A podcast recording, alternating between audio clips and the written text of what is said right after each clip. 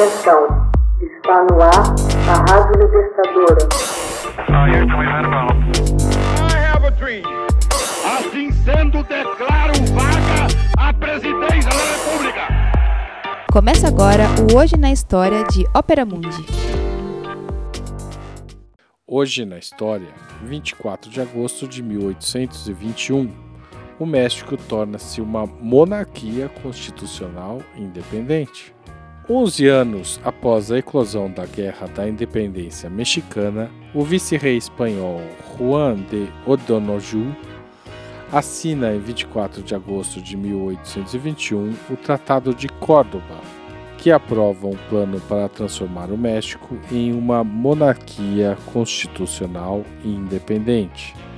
No começo do século XIX, a ocupação da Espanha por Napoleão levou à erupção de revoltas por toda a América Hispânica. Em 16 de setembro de 1810, Miguel Hidalgo e Costilha, um padre católico, proclamou o início da Guerra de Independência do México com o famoso discurso conhecido como Grito de Dolores. O panfleto revolucionário conclamava pelo fim do domínio espanhol no México, redistribuição das terras, e igualdade racial.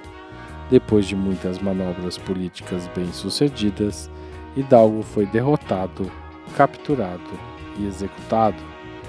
Contudo, teve seguidores entre os líderes camponeses como José Maria Moleiros e Pavón, Mariano Matamoros e Vicente Guerreiro, todos eles comandando exércitos de nativos e revolucionários racialmente mesclados em luta contra os espanhóis e os monarquistas. Ironicamente, foram os monarquistas, formados por mexicanos de ascendência espanhola e outros conservadores, que finalmente concorreram para a independência. Em 1820, os liberais tomaram o poder na Espanha, tendo o novo governo prometido reformas para apaziguar os revolucionários mexicanos. Em resposta, os conservadores mexicanos clamaram por independência como forma de manter seus privilégios e suas posições na sociedade mexicana. No começo de 1821, Agustín de Iturbide, o líder das forças monárquicas, negociou o plano de Iguala com Vicente Guerreiro, de acordo com o plano, o México seria institucionalizado como uma monarquia constitucional independente, a posição privilegiada da Igreja Católica seria mantida e os mexicanos de ascendência espanhola seriam tratados como iguais aos espanhóis puros. Mexicanos de sangue indígena misto ou puro teriam menos direitos. Iturbide derrotou as forças monarquistas que ainda se opunham à independência o novo vice-rei espanhol, afetado pela falta de provisões, tropas e dinheiro, foi forçado a aceitar a independência mexicana.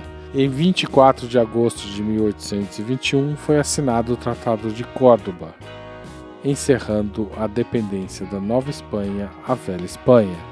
Em 1822, como não havia disponível nenhum monarca da dinastia Bourbon para governar o México, Iturbide foi proclamado imperador do país. Todavia, seu império teve pouca duração.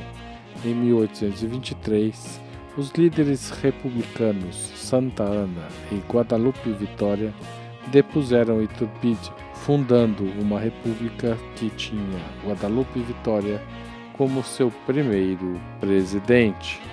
Hoje na História. Texto original: Max Altman. Locução: Haroldo Cerávulo. Gravação: Michele Coelho. Edição: Laila Manoeli. Você já fez uma assinatura solidária de Opera Mundi? Com 60 centavos por dia, você ajuda a manter a imprensa independente e combativa. Acesse www.operamundi.com.br/apoio.